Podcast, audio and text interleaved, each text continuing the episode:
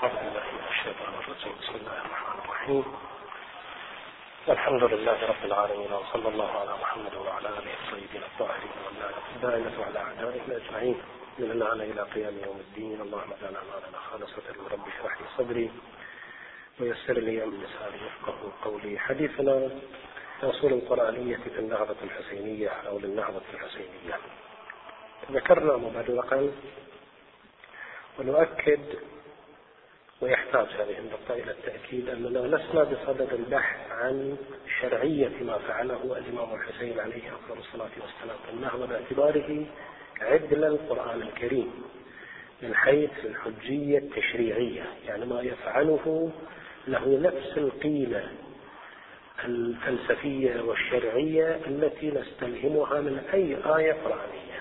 لكن هذا لا يعني أننا نستطيع الاستغناء عن القرآن الكريم. ولا بأس أن نستهدي بنص ورد عنهم صلوات الله وسلامه عليهم في هذا الباب. فقد ورد فيما روي عنهم أن من لم يعرف أمرنا من القرآن لم يتمكن الفتن. الرواية ماذا تريد أن تقول؟ تريد أن تقول أن أهل البيت صلوات الله وسلامه عليهم موجود أمرهم في القرآن الكريم. ولو أن أحدا من أتباعهم أراد أن يستقل بالإيمان بهم بعيدا عن الاستهداء بما جاء في الآيات القرآنية سيعيش مشكلة سيفتح على نفسه أبوابا من الشبهات والاشتباهات هذا أولا. وثانيا ما ذكرناه قبل قليل هو أن أهل البيت ليسوا شيئا آخر غير القرآن الكريم. لكن أيضا نقرأ فيما روي عن النبي صلى الله عليه وآله وسلم حينما قال قولته المشهورة إني تارك فيكم كتاب الله وعترتي. في بعض النصوص تقول الثقل الأكبر والثقل الأصغر. الثقل الأكبر هو القرآن الكريم باعتباره الوحي النازل من عند الله. أهل البيت حماة القرآن. العلماء بالقرآن. يعني أن الأصل هو القرآن الكريم وأهل البيت يطبقون ما جاء في القرآن الكريم. وبالتالي كل ما فعله أهل البيت صلوات الله وسلامه عليهم سنجد جذوره وأصوله في القرآن الكريم. لكن يحتاج إلى استنطاق واستهداء منهم من ناحية ونعمل بما ألقوا إلينا من مفاتيح المعرفة. علينا إلقاء الأصول وعليكم التفريع بمعنى أنهم يعطوننا أبواب أساسية من هذه الأبواب يفتح لنا أبواب متعددة من المعرفة في القرآن الكريم وفي السنة المطهرة وهذا دور العلماء ودور المتعلمين أيضا أن يعملوا في هذا الباب. ذكرنا أن الإمام عليه أفضل الصلاة والسلام لو أردنا أن نتلمس أصول ما فعل في القرآن الكريم لوجدنا من أهم هذه الأصول ومن أولها أصل القطيعة مع الظلم. الرؤية الإسلامية المسطورة في الكتاب الكريم والتي جسدها سيد الشهداء عليه أفضل الصلاة والسلام في فعله النهضوي الكبير في كربلاء أراد أن يجسد مقولة القطيعة مع الظلم. القرآن الكريم من أي باب يرفض الظلم ويلزمنا بأن نقوم بعملية قطيعة مع الظلم؟ يعني أن لا يكون بيننا وبين الظلم أي صلة أي تواصل. ننأى بأنفسنا عن أن نكون ظالمين بل عن أن نلتصق بالظالمين. ولا تركنوا إلى الذين ظلموا فتمسكم النار. الاعتبار الذي نهينا شرعا عن أن نرتبط بالظالم ما هو؟ نحن لا نريد أن نقول لا ترتبطوا بفلان وفلان من الناس وإنما لا ترتبطوا بفلان بما له من هذه الصفة. الإمام الحسين صلوات الله وسلامه عليه ماذا يقول لكي يعطي طابعا كليا وقانونيا يعني إطار عام لنهضته قال مثلي لا يبايع مثله فالمسألة ليست مسألة شخص الحسين في مقابل شخص يزيد وإنما هي قيم الخير تضاد قيم الشر. من أبرز هذه القيم الشريرة السلبية التي يرفضها الإسلام وترفضها كل الديانات وترفضها المبادئ التي خلق الإنسان من أجلها حينما جعل الله عز وجل هذا الإنسان خليفته على الأرض حمله هذه الأمانة أراد منه أن يكون خلقه في أحسن تقويم إني جاعل في الأرض خليفة كيف يكون الإنسان خليفة الله؟ إلا أن يجسد القيم الحسنة التي تتحلى بها الذات الإلهية. الله سبحانه وتعالى يعتبر العدل والقسط قيمة مطلقة وأراد من الناس أن يعملوا على وفق هذه القيمة المطلقة. زين أنزلنا الحديد فيه بأس شديد كما يقول ليقوم الناس بالقسط. هذا ما أراد الله سبحانه وتعالى من الناس أن يفعلوه إقامة القسط إقامة العدل. ولقد كتبنا في الزبور من بعد الذكر أن الأرض يرثها عبادي الصالحون. إبراهيم يقول واجعلني للمتقين إماما. لا يريد أن يكون فقط تقيا وإنما يريد أن يكون له الصدارة في عالم التقوى. والمتقي من هو؟ المتقي هو من يسير بالسيرة المستقيمة. نذكر بما أشرنا إليه بالأمس باعتبار أن له تتمة الأفعال الصادرة من الناس كيف نحكم نحن على الأفعال الصادرة من الناس؟ حتى لا تكون ضمن الظلم وتدخل في دائرة العدل والقسط. بحث يذكره الأصوليون وعلماء الأخلاق وعلماء فلسفة الأخلاق والفلسفة في أكثر من علم يتناول هذا الباب من أكثر من زاوية. هل نستطيع نحن أن نحكم على أفعال الناس؟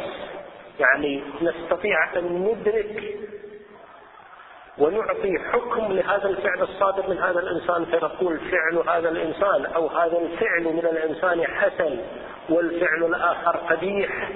يعني هل أفعال الناس الأفعال الصادرة من الناس لها صفة ذاتية بحيث يكون لدينا فعل مجرد نطلب من الناس أن يفعلوا هذا الفعل لأنه حسن ويتركوا الفعل الآخر لأنه سيء قبيح غير حسن. أم أن الأفعال الصادرة من الناس لا نستطيع أن نحكم عليها لا بالحسن ولا بالقبح وإنما ننتظر أمر الله فيها. فما أمر الله الناس بفعله يكون حسنا. ليش؟ لأن الله أمر به. وما أمر نهى الله سبحانه وتعالى الناس عن أن يفعلوه نحكم على أنه قبيح هل المسألة من هذا الباب الثاني أو لا من النوع الأول؟ المحققون من العلماء يصنفون الأفعال طبعا هذا خلاف بين المدارس الإسلامية. الشيعة أتباع أهل البيت عليهم أفضل الصلاة والسلام ومدارس أخرى كالمعتزلة يقولون لا. هناك صفة ذاتية للأفعال على أقل التقادير قسم كبير من الأفعال. يعني في عندنا أفعال كما سأصنفها بعد قليل الأفعال على نوعين. في أفعال تقصد لذاتها إلى درجة كبيرة. مثلا حب الحياة. هذه حب الحياة هذا فعل بحيث نترجمه بالقيام والقعود والمأكل والمشرب. هذه غريزة هذا الفعل الذي هذا مذموم ولا حسن؟ القيام والقعود مذموم ولا حسن؟ الصدق والكذب. يعني فلان يتحدث فيكون صادقا وفلان من الناس يتحدث فيكون كاذبا. هذه الصفة التي وضعناها لهذا الفعل. فسمينا هذا الحديث كاذب وسمينا الحديث الآخر صادق. هل الصدق حسن والكذب قبيح أم أن الصدق لا نستطيع أن نعطيه حكم؟ المحققون من العلماء والرأي السائد في المدرسة الإمامية والمجمع عليه هو أن الأفعال تتصف بالحسن والقبح الذاتي. يعني الزنا لاحظوا القرآن ماذا يقول؟ ولا تقربوا الزنا إنه كان فاحشة وساء سبيلا. لذلك لاحظوا ليس هناك واحد من الناس الأسوياء إلى أي دين انتمى وإلى أي مدرسة فكرية نسب نفسه يجاهد بأنه من الزناة دون أن يخجل. في الغالب يتستر على هذا الفعل لو قارفه نعوذ بالله. باعتبار أن الأسوياء من الناس على اختلاف انتماءاتهم الفكرية سواء كانوا متدينين بأي دين سماوي أو غير متدينين حتى غير المتدينين الملاحدة والزنادقة والدهريين وغيرهم. كلهم ينأوا بأنفسهم أو ينأون بأنفسهم عن أن يلقبوا بأنهم من فعلت هذه الفاحشة القذرة لولا أن الزنا واللواء وأمثال هذه الأفعال القبيحة تتصف بالقبح الذاتي لاختلف الناس فيها. فئة تقول أن هذا فعل حسن وفئة أخرى تقول أنه فعل قبيح. لكننا حينما نستقرأ أفعال الناس لا نجد أحد من الناس يستمرق الكذب. يعني مو يمارسه. لا قد يمارسه لكن يعطي تبريرات لكذبه. لكن هل يقبل أحد من الناس أن يوصف بالكذب ثم يبتسم؟ ليس هناك أحد. حتى المجرمين حتى الكذابين والأفاقين من الناس يحاول أن يبحث عن من التبرير وتبرير للكذب الذي وقع فيه. إما أنه يقول أنا مضطر أو يقول لم أكن أقصد أو يقول أني كنت واقع في اشتباه وإلا لو قيل له أنت تكذب أي عن سبق إصرار وتعمد تخبر بخلاف الواقع. هذا إن كان رئيسا ذموه وإن كان مرؤوسا ذموه إن كان صغيرا ذموه وإن كان كبيرا يذمونه ما هناك فرق بين أحد؟ فإذا هناك أفعال تتصف بالقبح الذاتي مثل هذه الأمثلة وهناك أفعال تتصف بالحسن الذاتي كالصدق. لذلك يتزاحم الأدباء والشعراء والثوار والسياسيون كل الناس يحاول أن يبرز لنفسه الصفات التي يجدها حسنة ويجد أن الناس يستذيقونها يقول أنا من الصادقين أنا من الفلانيين. الوفاء والسخاء وكل القيم الأخلاقية. فإذا هناك قيم سلبية لا ننتظر فيها حكم الله وهناك قيم حسنة أيضا لا ننتظر فيها حكم الله. الديانات إذا جاءت تأتي لتدعيم هذه الفكرة لترسيخ قيمة الكذب.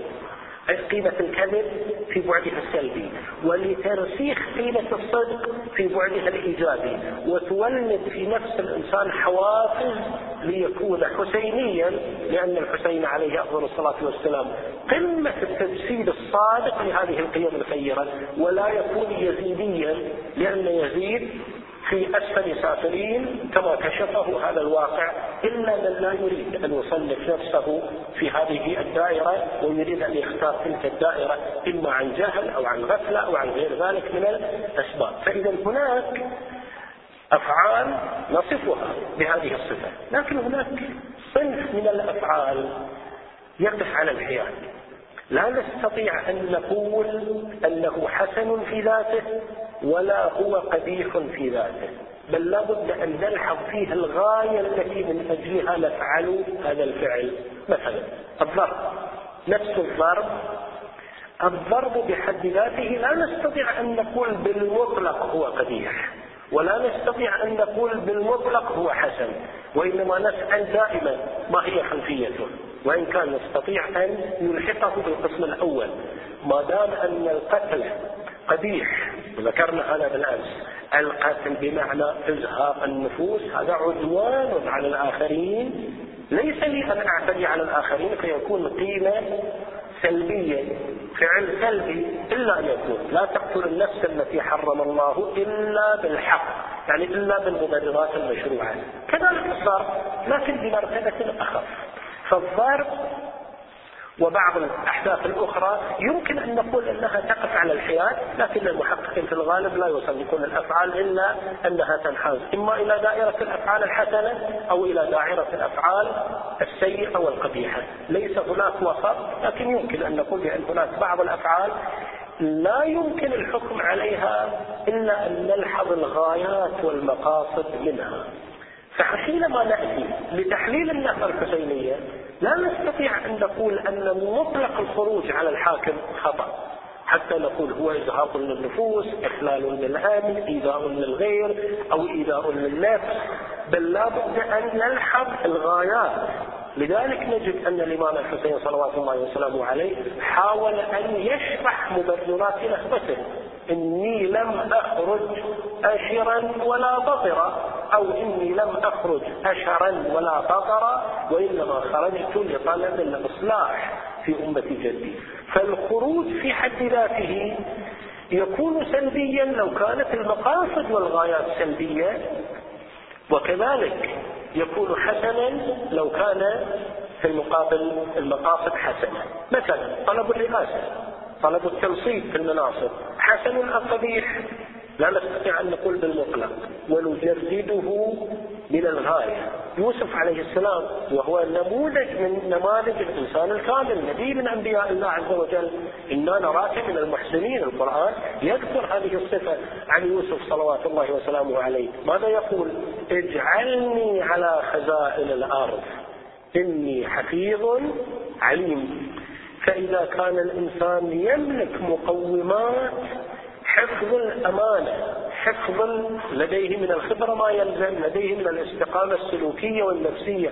ما تجعله يؤدي غاية حسنة يحقق مقصدا حسنا ومقصودا. ليس من العيب أن يرشح نفسه لمنصب من المناصب السياسية موقع ومقام من المقامات الاجتماعية.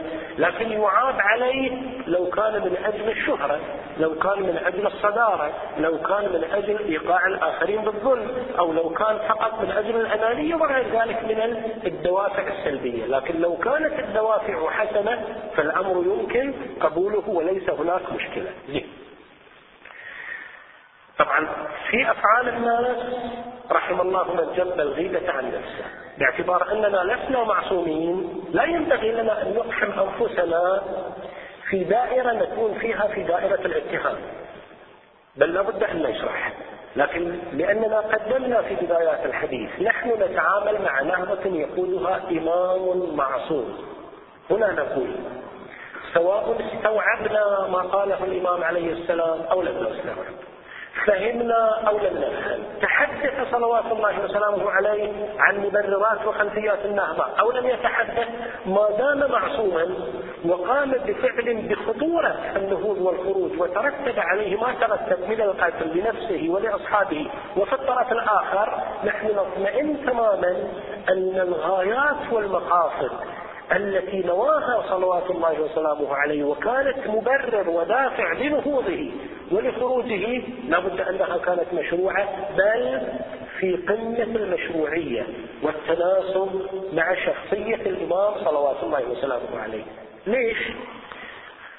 الحكماء وعلماء النفس البشرية يقررون أن النبل وهي الغاية والقصد تتناسب فرديا مع سمو الإنسان في ذاته كلما ارتقت نفسية الإنسان طهرا ونبلا وكرامة كلما كانت أفعاله تتسم بالإخلاص بالقيمة الإيجابية. وتنعكس أيضا. هذه الدرجة من الخلوص والكرامة والنبل تنعكس حتى على الآثار التي يرجوها هو وترجى من فعله.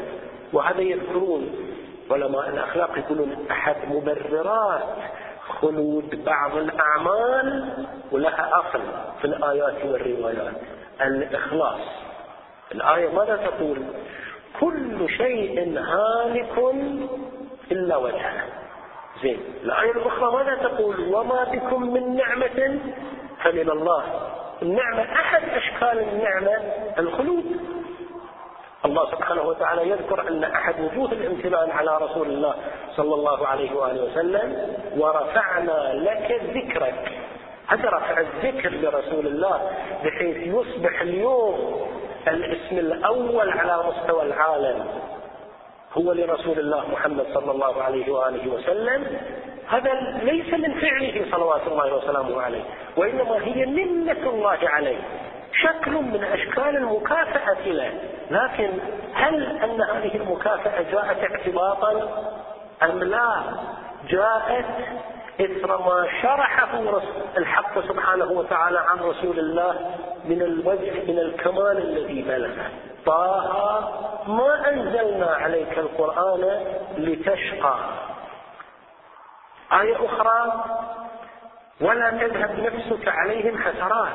هذا المقدار من التفاني من رسول الله صلى الله عليه وآله وسلم في حمل الرسالة وتحمل اعبائها وتبعاتها، محبته للناس جعلت من الله سبحانه وتعالى أو توفرت لرسول الله صلى الله عليه وآله وسلم كل دواعي الخلود لأن كل ما فعله إنما كان من أجل الله. فكل ما فعله رسول الله سيكون هو الأبقى، كل شيء هالك إلا وجهه.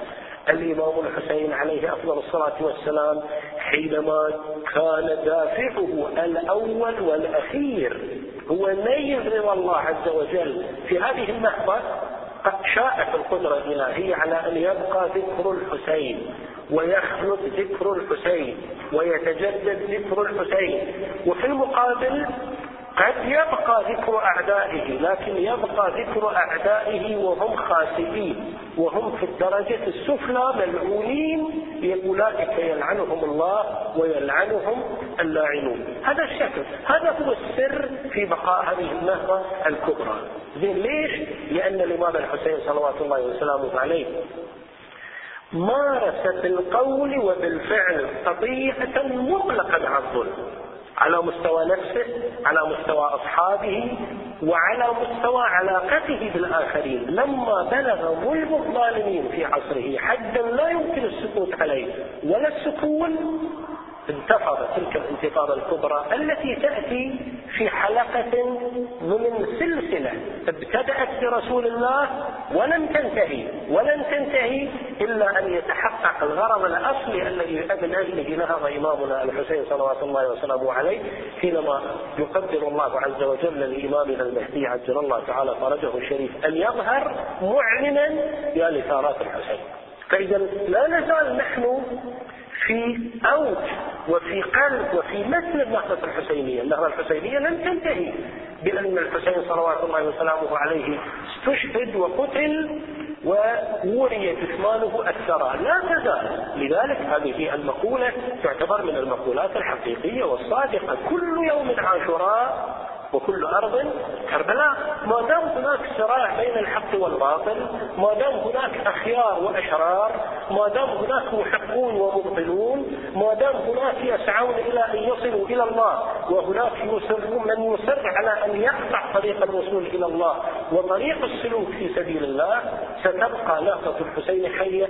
وهذا أحد أسباب إصرار أتباع أهل البيت على أن يحيوا ذكر الإمام الحسين عليه أفضل الصلاة والسلام. والسلام لأنها تمدنا بالزاد الحقيقي للإنسانية. حينما يقول الله عز وجل وجعلنا من الماء كل شيء حي يصب في هذا الماء. الإمام الحسين صلوات الله وسلامه عليه. لماذا نرجع نقول لماذا مارس هذا المعنى شخص؟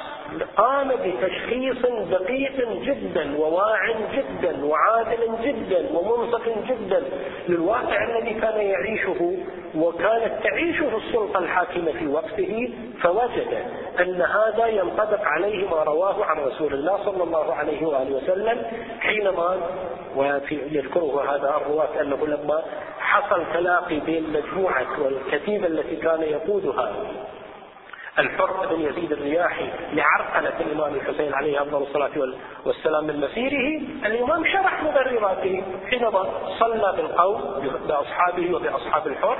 وأعلن أيها الناس إن رسول الله صلى الله عليه وآله قال من رأى سلطانا جائرا مستحلا لحرم الله أو لحرم الله ناكثا لعهد الله مخالفا لسنة رسول الله يعمل في عباد الله بالإثم والعدوان فلن يغير عليه بفعل ولا قول كان حقا على الله أن يدخله مدخلا. الإمام عليه أفضل الصلاة والسلام ما كان يرغب لنفسه ولا لمن يسير في سيرته أن يجعلهم الله عز وجل في مصير واحد ومشترك مع مثل هذا السلطان الجائر. وقد تقول أن يزيد لم يكن وحده.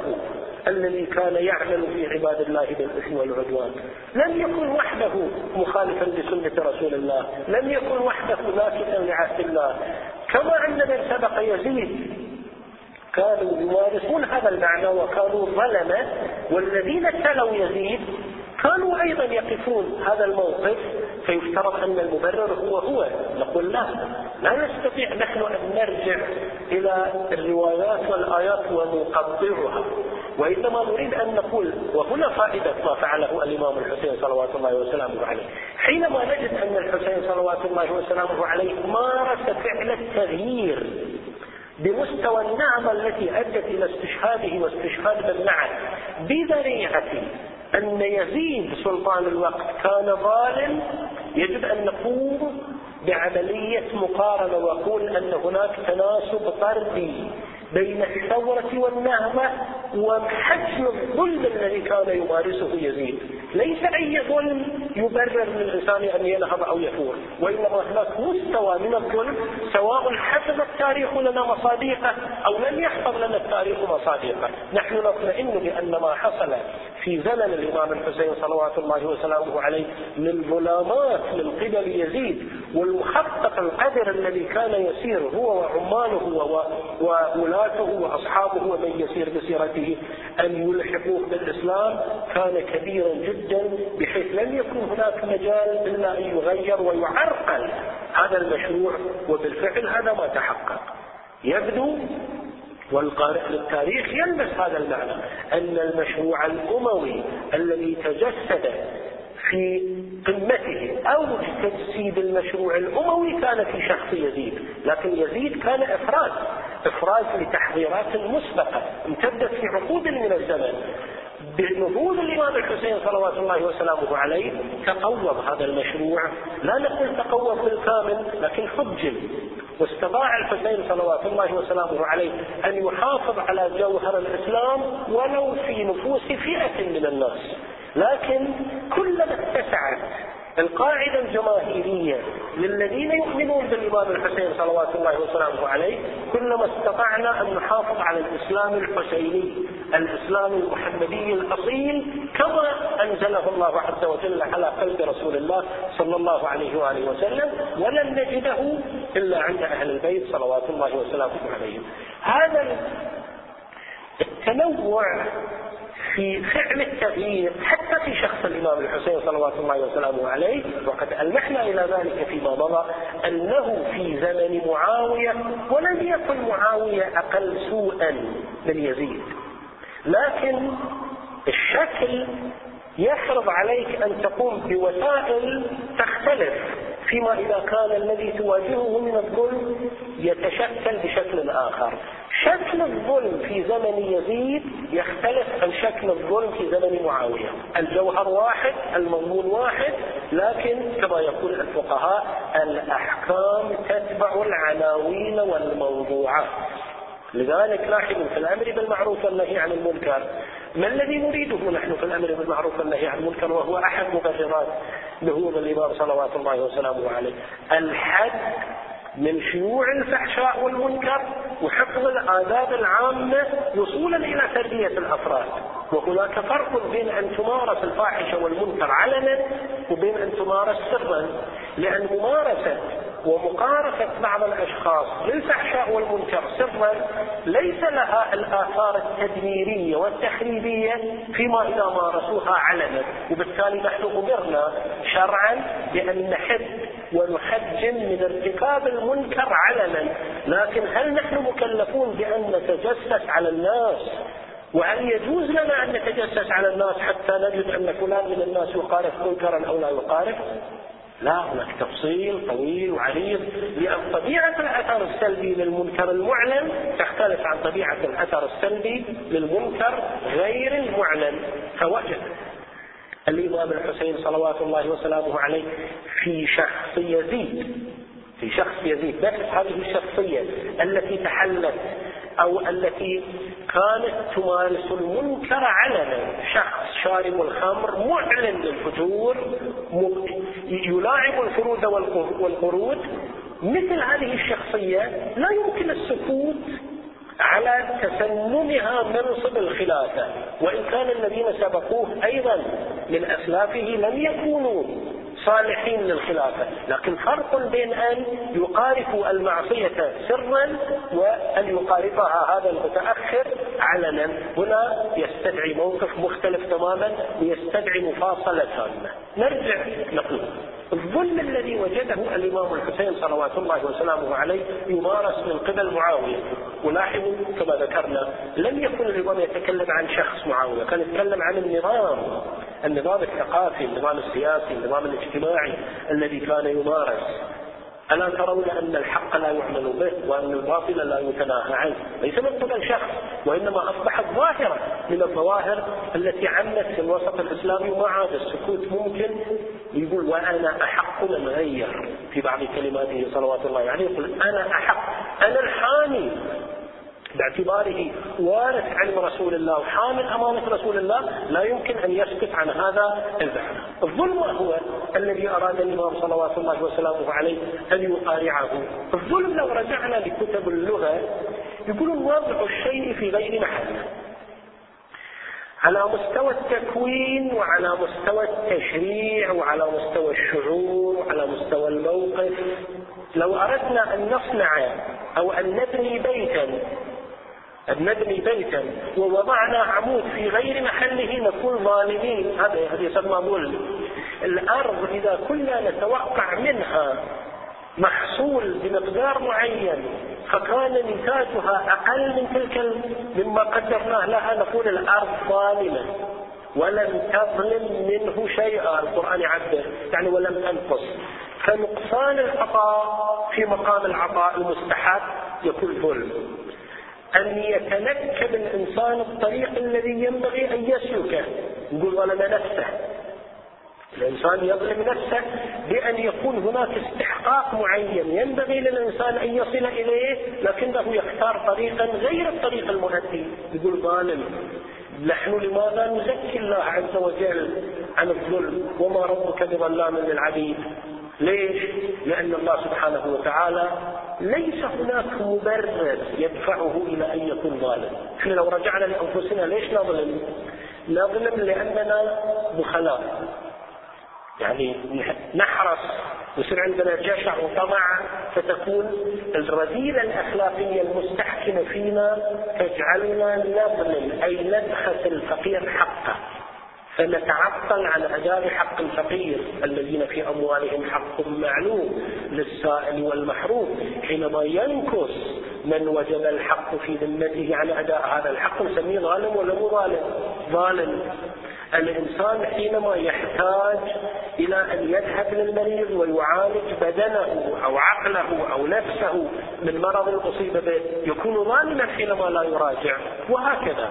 فإذا كان هناك حقوق سواء كانت هذه الحقوق معنوية حقوق مادية حقوق روحية ينبغي للإنسان أن يؤديها لأصحابها ولا يبخس الناس حقهم.